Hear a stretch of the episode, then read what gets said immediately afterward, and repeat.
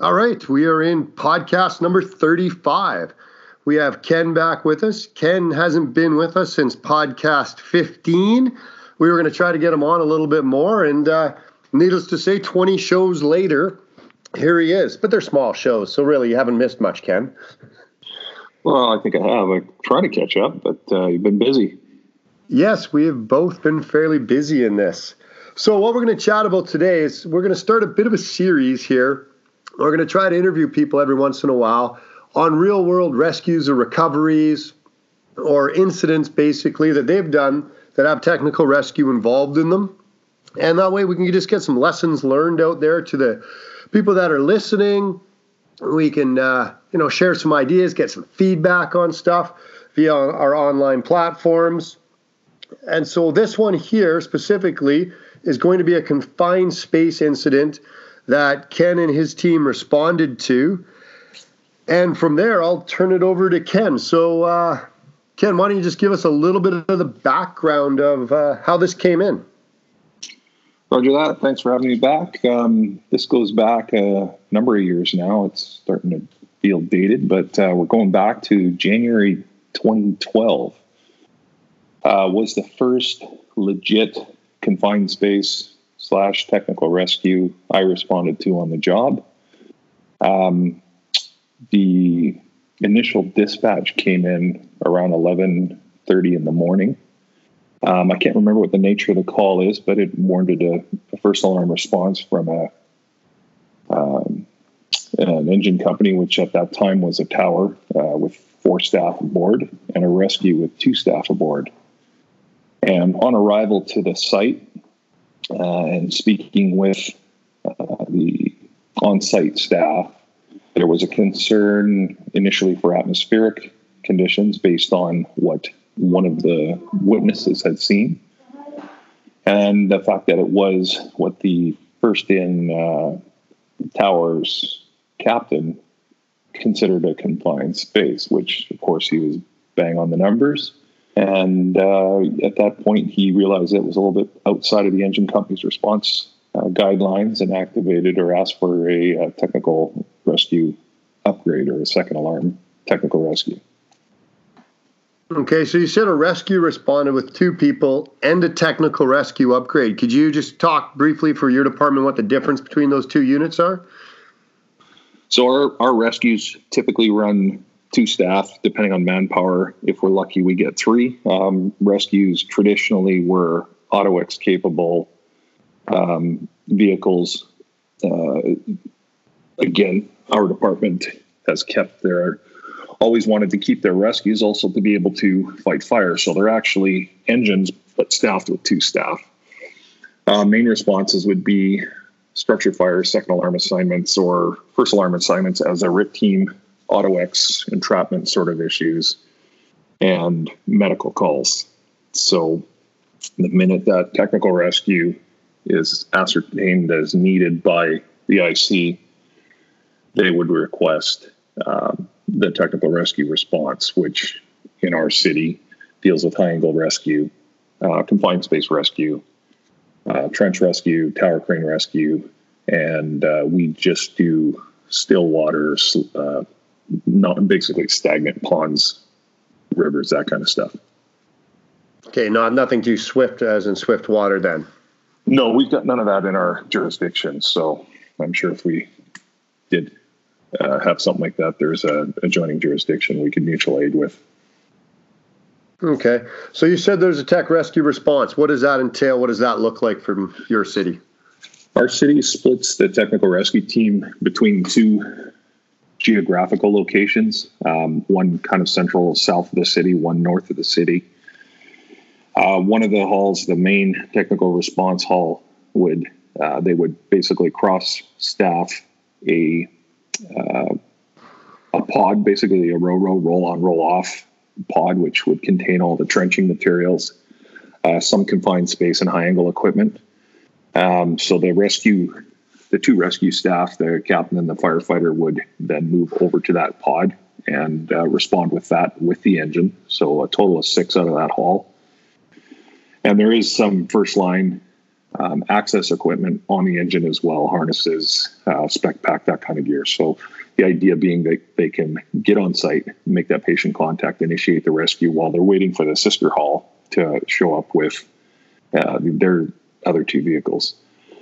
So the other hall uh, would have a quint, and it has got a technical rescue vehicle as well. It is also cross staffed, so in the event of a technical rescue, two uh, staff off the back of that truck would pop over to the technical rescue vehicle and respond with the quint for a total of what do we got there? Ten uh, technical resp- uh, rescue technicians to that technical rescue uh, response. Manpower generally um, utilizing the first in engine crew, and if more is needed, obviously, you can special up units as we go. Um, both units would respond to any of the technical rescue response uh, protocols in our city. So, with the um, you said another 10 coming on tech rescue plus the initial six there, you had 16 on site then upon arrival. Yeah, you throw a battalion chief, probably a duty chief or two in there. Should probably, yeah. So 17, 18. 16, 18, 18, yeah. Okay. So carry on. Tech rescue arrived. What did you get? Um, our initial um, what was the call? Let's start with that. Sorry, so people know. Like it was. I, this was a. It was.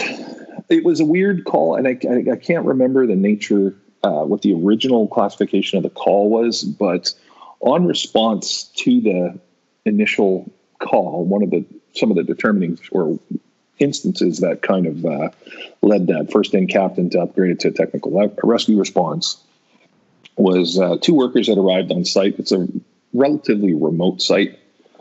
Uh, it's not always staffed all the time, like different work hours. Um, it consisted of uh, basically a power grid with underground uh, vaults, concrete vaults uh, with switching stations, all that kind of stuff in it. And I guess as the first two workers arrived, they noticed a coworker's car parked in the staff parking, and they thought, "Oh, Johnny's at work already." And as they kind of went into the more secure side, of the facility. They went into the control room and they noticed Johnny's workstation had a pile of his personal effects, his wallet, his phone, his keys, his prox card, and a, a rather cryptic letter, um, something to the tunes of, you know, I'll see you when we're tiptoeing through the tulips uh, in the Netherland or whatever. Something something didn't seem right. And those guys had kind of looked out out of their windows of the building and they noticed that one of these vaults had a hatch open. So at that time, excuse me, at that time, I guess um, one of the workers made the decision to go into the vault, and uh, this is a underground space. I forget the dimensions, but if you can imagine a space 30, 40 feet by maybe 20 feet, but there was an, a secondary space within it that was accessed through uh, about a four by four foot hatchway and it kind of went into a secondary vault. So I guess this guy had stuck his head in there looking for his buddy, got down. It's a four by four hatch going into the down into the space, probably about six to eight feet deep. Uh, ladder access. He crawled down to the bottom of the ladder, and he noticed this opening, this three or four foot opening that went into the secondary space, had a sheet of plywood over it. And uh, at that point, I guess he exited or pushed on it. It was caulked in place uh, with some sort of sealant. He tried to open it, couldn't push it open, exited the space, and uh, his partner uh, and him went and grabbed a, a, fan, a ventilation fan, and a sledgehammer at that time. And I guess they established ventilation in the space. They went back down into it, beat it open, and at that point took a peek in the space and could see another worker down at the end of the space. So, based on that information, the first thing uh, uh, engine company or tower captain uh, activated a second alarm response for technical rescue. So that's kind of how it went into that mode from us from a regular engine response. Okay. Fire company response, whatever you want to call it. Now, you also mentioned when we spoke about this a bit offline that the the two workers that attempted rescue uh, saw something in the space that caused them pause and made them leave and leave without their buddy.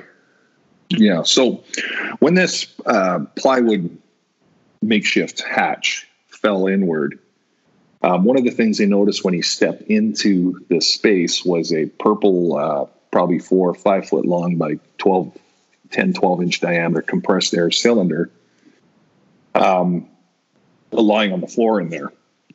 And uh, at that, I guess one of the things that scared him initially was what what's in this thing. And typically, uh, for people that work around power stations, a lot of those large uh, 25 kV switches, I believe they they inert them with a chemical called sulfur hexafluoride. Um, and the reason they inert them is when these switches open and close, they want to reduce the arc flash or the potential for arc flash. So by inerting the inside of that switch, they don't have that. Um, it is non-toxic, but it is O2, depla- uh, O2 displacing. So I guess at that point they made the assumption that it was sulfur hexafluoride, and uh, that kind of caused them to get beat feet out of there pretty quick.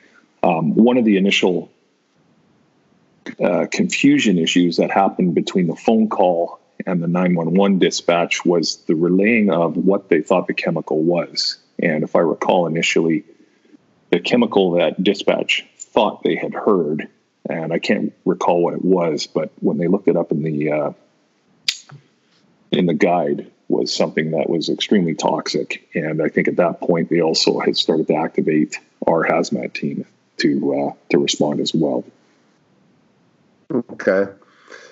Um, when the captain arrived on scene and started digging into the information with the workers and whatnot, uh, did they get any timing on how long this person had been missing or assumed into this space at this point?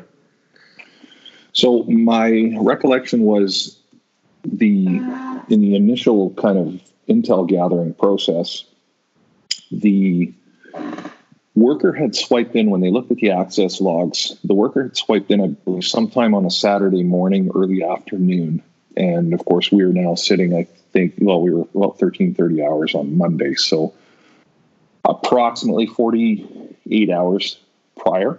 Um, whether he went in at that point is kind of hard to tell. So, about uh, I think the the right away people started getting into that mindset that this is going to be switching from a rescue mode to a recovery mode, and I think that assumption and, and ascertain or uh, that kind of became the IAP of that process was uh, let's put it into let's think about this let's slow things down and become turn it you know this is more likely going to be a recovery incident versus anything else.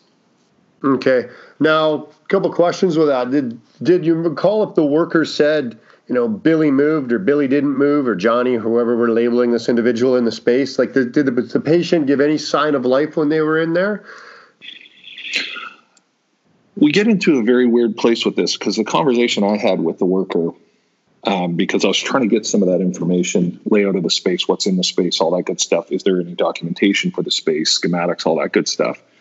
Um, in the conversation I had with him, he, was very aware that he went into the space. He was very aware that it was not a smart move for him to go into the space, and that he probably was doing things against policy at the time. So he was very guarded and about how many times he went into the space and what he was doing in the space at the time, which was kind of interesting because obviously his story changed two or three different times.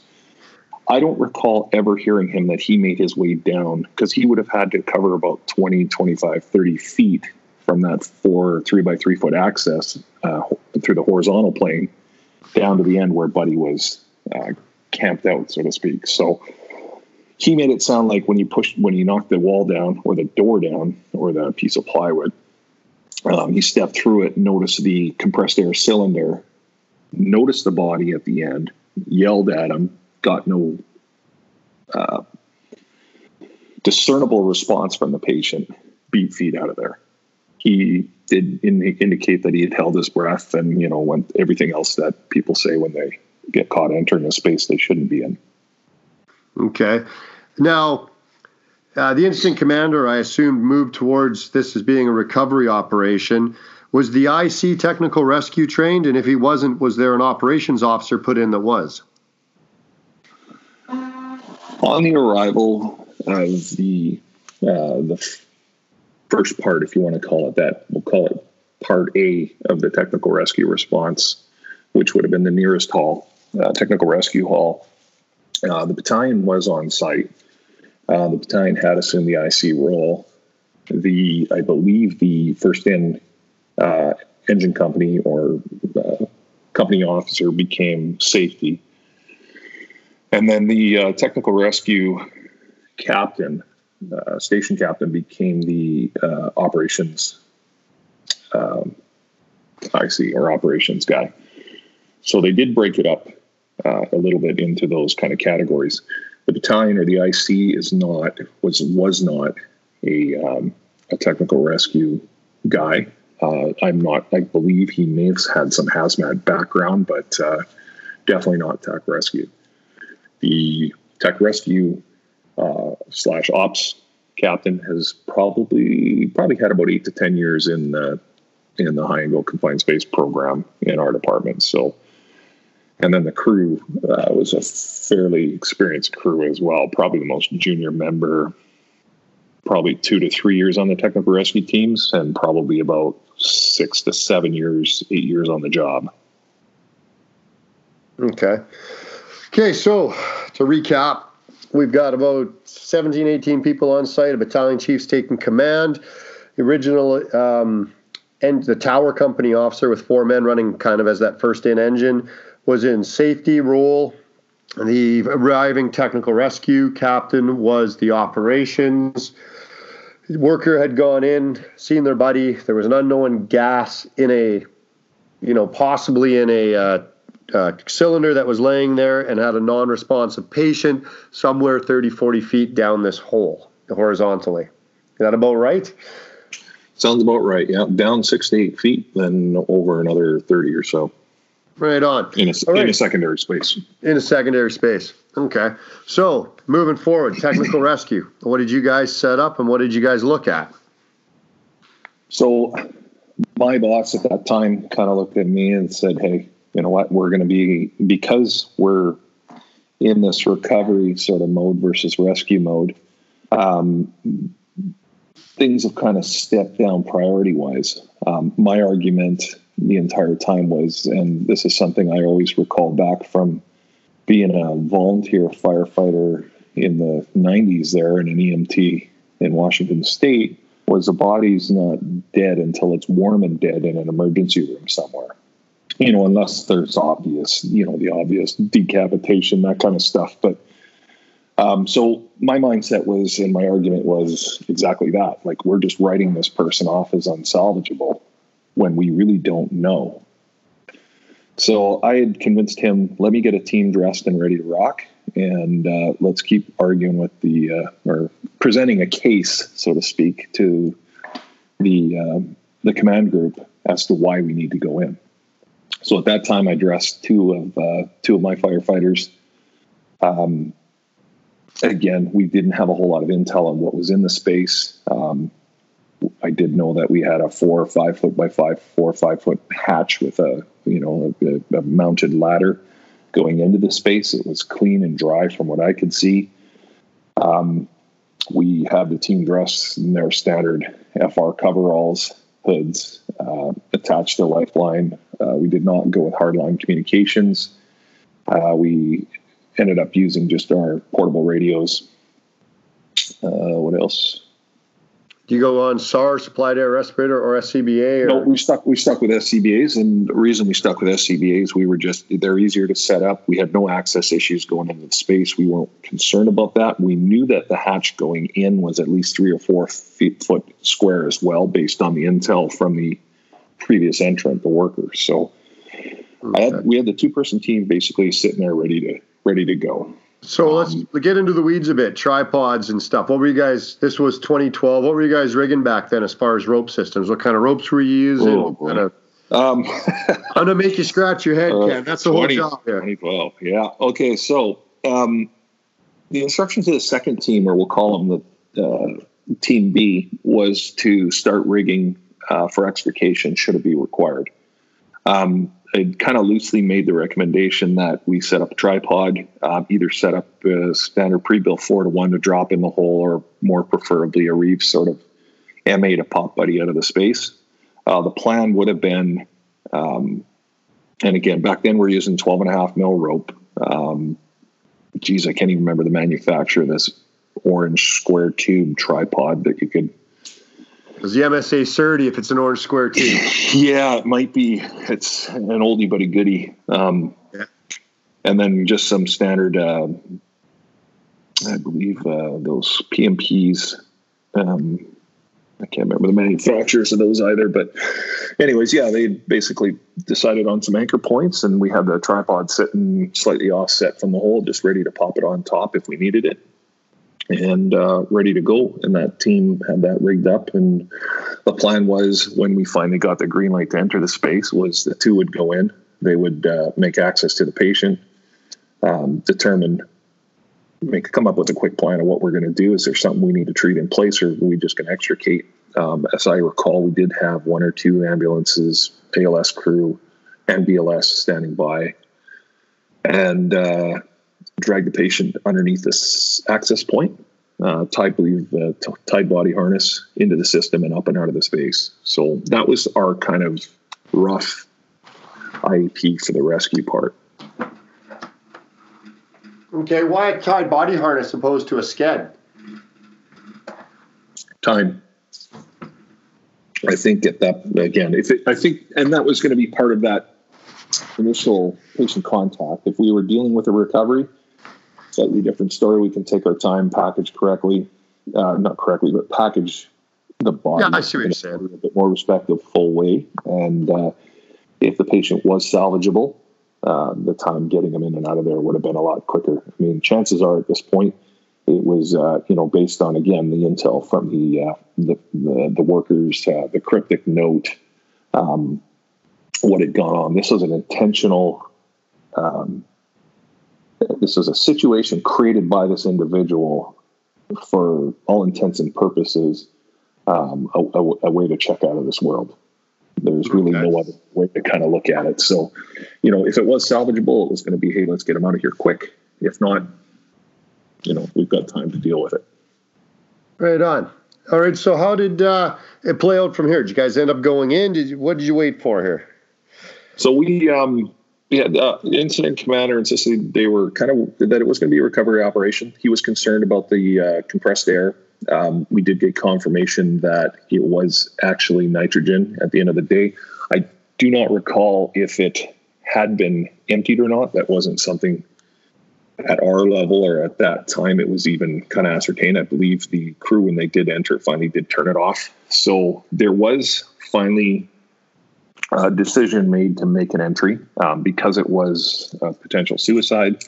Uh, they also considered a crime scene, so we had the local law enforcement jockeying for some uh, jurisdiction on this as well. Um, initially, I had a, a, law enforcement member tell me he was going into the space, at which point we kind of talked him out of that, given the fact that he had no confined space training, no uh, breathing apparatus, or anything along those lines.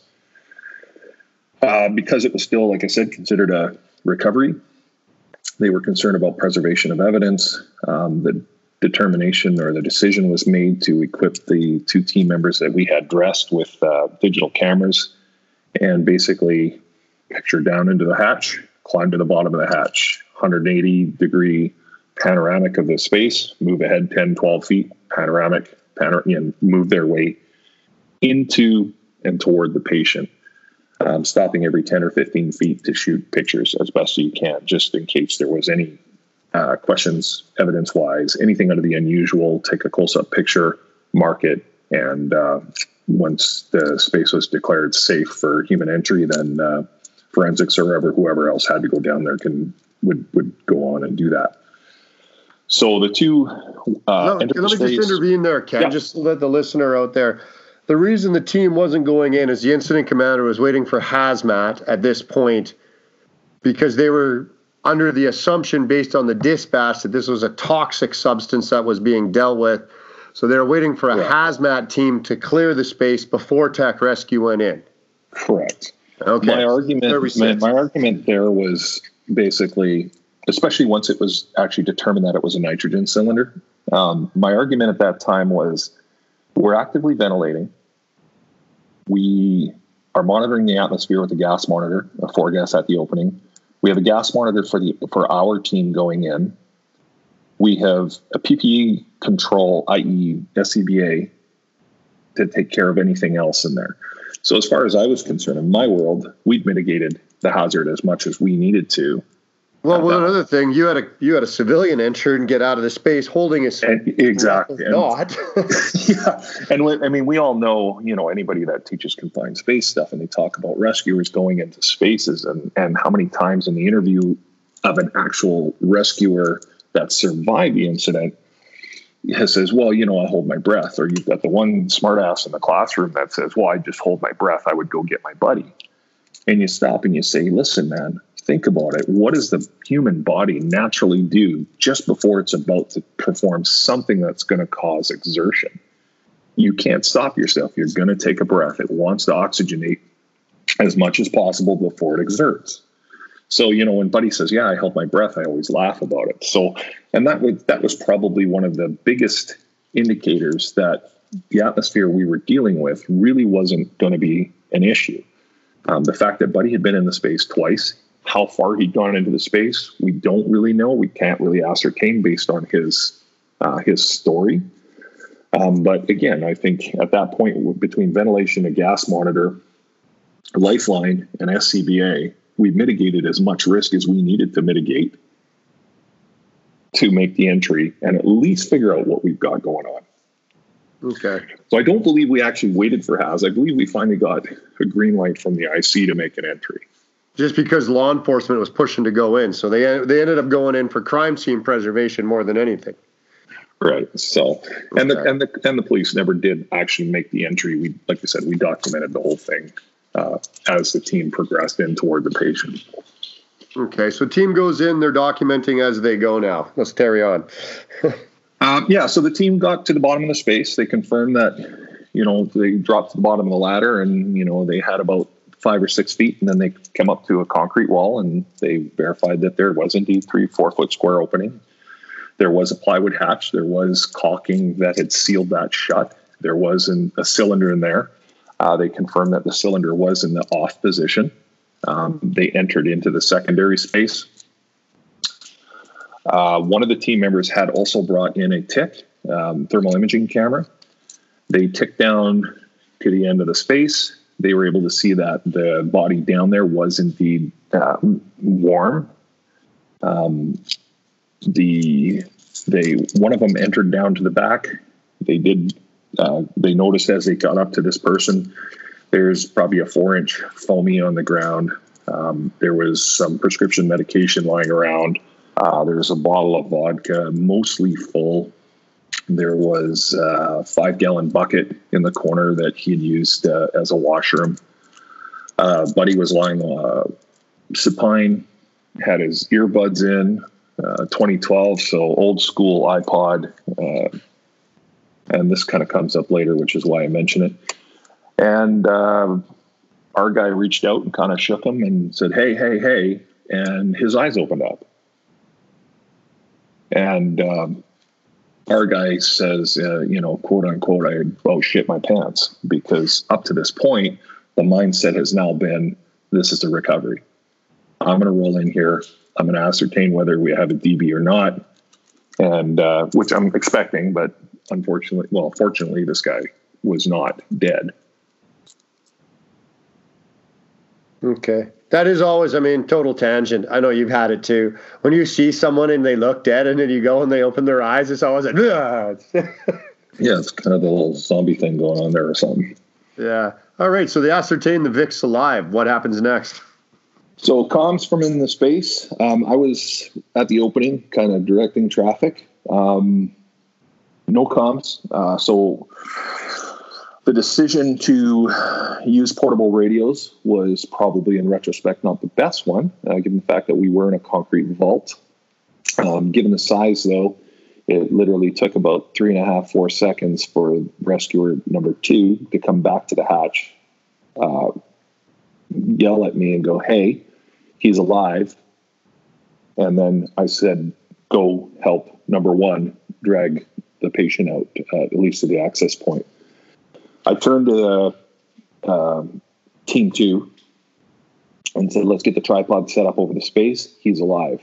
And it was one of those moments where things kind of slowed down. And it was interesting because uh, I mean, you're ex military, and a lot of ex military or law enforcement guys will get that. You become very perceptive of things going on around you. And I distinctly remembered a whole bunch of heads all of a sudden in the command group slowly spinning around with a look on their face. I was like, oh. And I think everybody there all of a sudden realized at the same time that we kind of maybe be made an assumption we maybe shouldn't have made. So from that, no big deal. Um, tripod went over the space, anchors attached. Uh, they dropped the uh, bottom end of the reeds into the into the system. By that time, rescuer one and two had dragged the patient over. He was not combative. He was not very alert. He um, he just seemed really kind of chill. And whether that was the effects of the uh, pharmaceuticals he had on board or the uh, combination of pharmaceuticals and, and uh, alcohol, I don't know. Um, they opted, as we said earlier, on a tied body harness. Um, we got that in place, clipped them into the system, uh, hauled them out of the space, kind of uh, basically dropped them right down onto a spine board and uh, they whisked them off to uh, be evaluated by the paramedics. And the funny thing about the iPod was on the way out, or in the transition from the tied body harness onto the spine board onto the gurney buddy's iPod, uh, somehow bounced off and lost his headphones. And the only really thing he had to say was, "Where's my Where's my music? I need my music." So from that, yeah, they took him, uh, whisked him away, did their thing, and yeah, who knows what uh, the end result was. Yeah. Um, incident thoughts, like lessons learned for people that are listening to this. You mentioned one about um, the radios in a concrete structure. Yeah, so a couple, I guess, a couple thoughts to think about. Um, starting right from the beginning, I guess. Um, probably first and foremost is know your people. Know your people, know where their strengths are, and utilize those people to the best spot. So put your subject matter experts in a position where they can best where they can best be an asset. Um, typically, in and I can't speak for other fire departments, but typically, a lot of a lot of things come down to where you sit in the system. So can a yellow hat or a firefighter, whether he's a five year guy or a 20 year guy, make a tactical decision that's beneficial? Or does that have to be something that is done by a lieutenant at the time or a captain at the time? Like, where did where where do those decisions be made? And if it has to be someone with a red hat or a white hat, tap into that SME and and maybe take some of that advice because they are the subject matter expert for a reason. So trusting your subject matter expert no matter what rank or status in a unit. Um, the other thing that comes into mind with this one, especially, is uh, a, a, patient, a victim, is not unsalvageable until they're warm and dead in an ER. And you hear medics talk about that. You hear firefighters, you talk, or rescue people talk about that, where, you know, depending on the environment they're in, we make an assumption that someone is a non salvageable patient when lo and behold, the human body, the human nature can be very, very resilient. And uh, when we make that assumption, we're uh, we're playing God, and I don't, you know, that's something I don't think anybody wants on their conscience either. Um, communications. Uh, in retrospect, we had the time to set up hardline comms. Uh, we had them. Uh, was probably no excuse why we didn't, and I'll you know, obviously own that. Uh, my my mindset was trying to convince the IC group that we make patient access and make a plan from there. So setting up those hardline comms would have taken a little bit more time, but of course, in retrospect, we had the time. Um, I did get a little bit of flack. Why SCBA versus supplied air respirators? Um, again, we knew the size of the, the space. We knew the size of the secondary space we knew that access was not going to be an issue based on schematics and first person um, descriptions. Um, we were comfortable with myself and the two team members with the IEP being executable in the 30 minute uh, well, let's call it a 20 minute time allotment that a SCBA model gave us. Um, there was no doubt that we couldn't locate this guy, drag him to the opening, and get him out of that space. There was also, from a team perspective, very little concern about an atmospheric hazard. Uh, again, based on the fact that there was an entrant in there, that we had monitoring going on, that we had ventilation going on. So the SCBA was light, easy to use, no worries. Um, as far as fall protection in the space, not really a worry. Large opening, mounted ladder, um, not really anything too much to worry about there. So lots of uh, little things to learn. And again, I mean, that was probably for me my very first uh, confined space rescue as far as the you know the job goes. And uh, I don't think it went off too poorly. Um, there's lots of things administrative you you can always look back and go, how can we cut some corners or how can we be more efficient? I think as a fire department, we've learned to become a little bit more pro patient access, make a plan versus, hey, let's make a plan and then we'll figure out what our patient's doing. And I think that's where that focus has to be. It has to surround or it has to revolve around your patient. What's the status of your patient? Make a plan. And the rest all kind of follows in behind. Okay. I got two questions for you just based on it. You said uh, a guy went in with a TIC, and that's a that's a unique thought. I mean, it's using a tool that's definitely useful in that scenario, but kind of outside of what the regular use of a TIC would be when you think about it in the fire aspect. Is that something that's taught in your confined space rescue training, or is that something that the lads on the back decided to do? You know, that's a good question. And I do not recall who made the decision or the recommendation to take the TIC into the space. I do know last night as I was on a night shift reviewing some of the notes from the call that I had forgotten completely that Rescuer 2 had brought the TIC into the space until I read that person's notes and had stated that once I got into the secondary space, I ticked the back end of it because it was obviously dark and 20, you know, 30 feet or so that way. And I was able to see the body. And maybe it was determined early that if 48 hours lying on the concrete, if this guy comes up cold, then you know it's it's a pretty good sign that we're dealing with a DB versus a salvageable patient. So I think that did assist in the team. Number one, quick location. Number two, there's a good chance this person's salvageable. Yeah, instant feedback.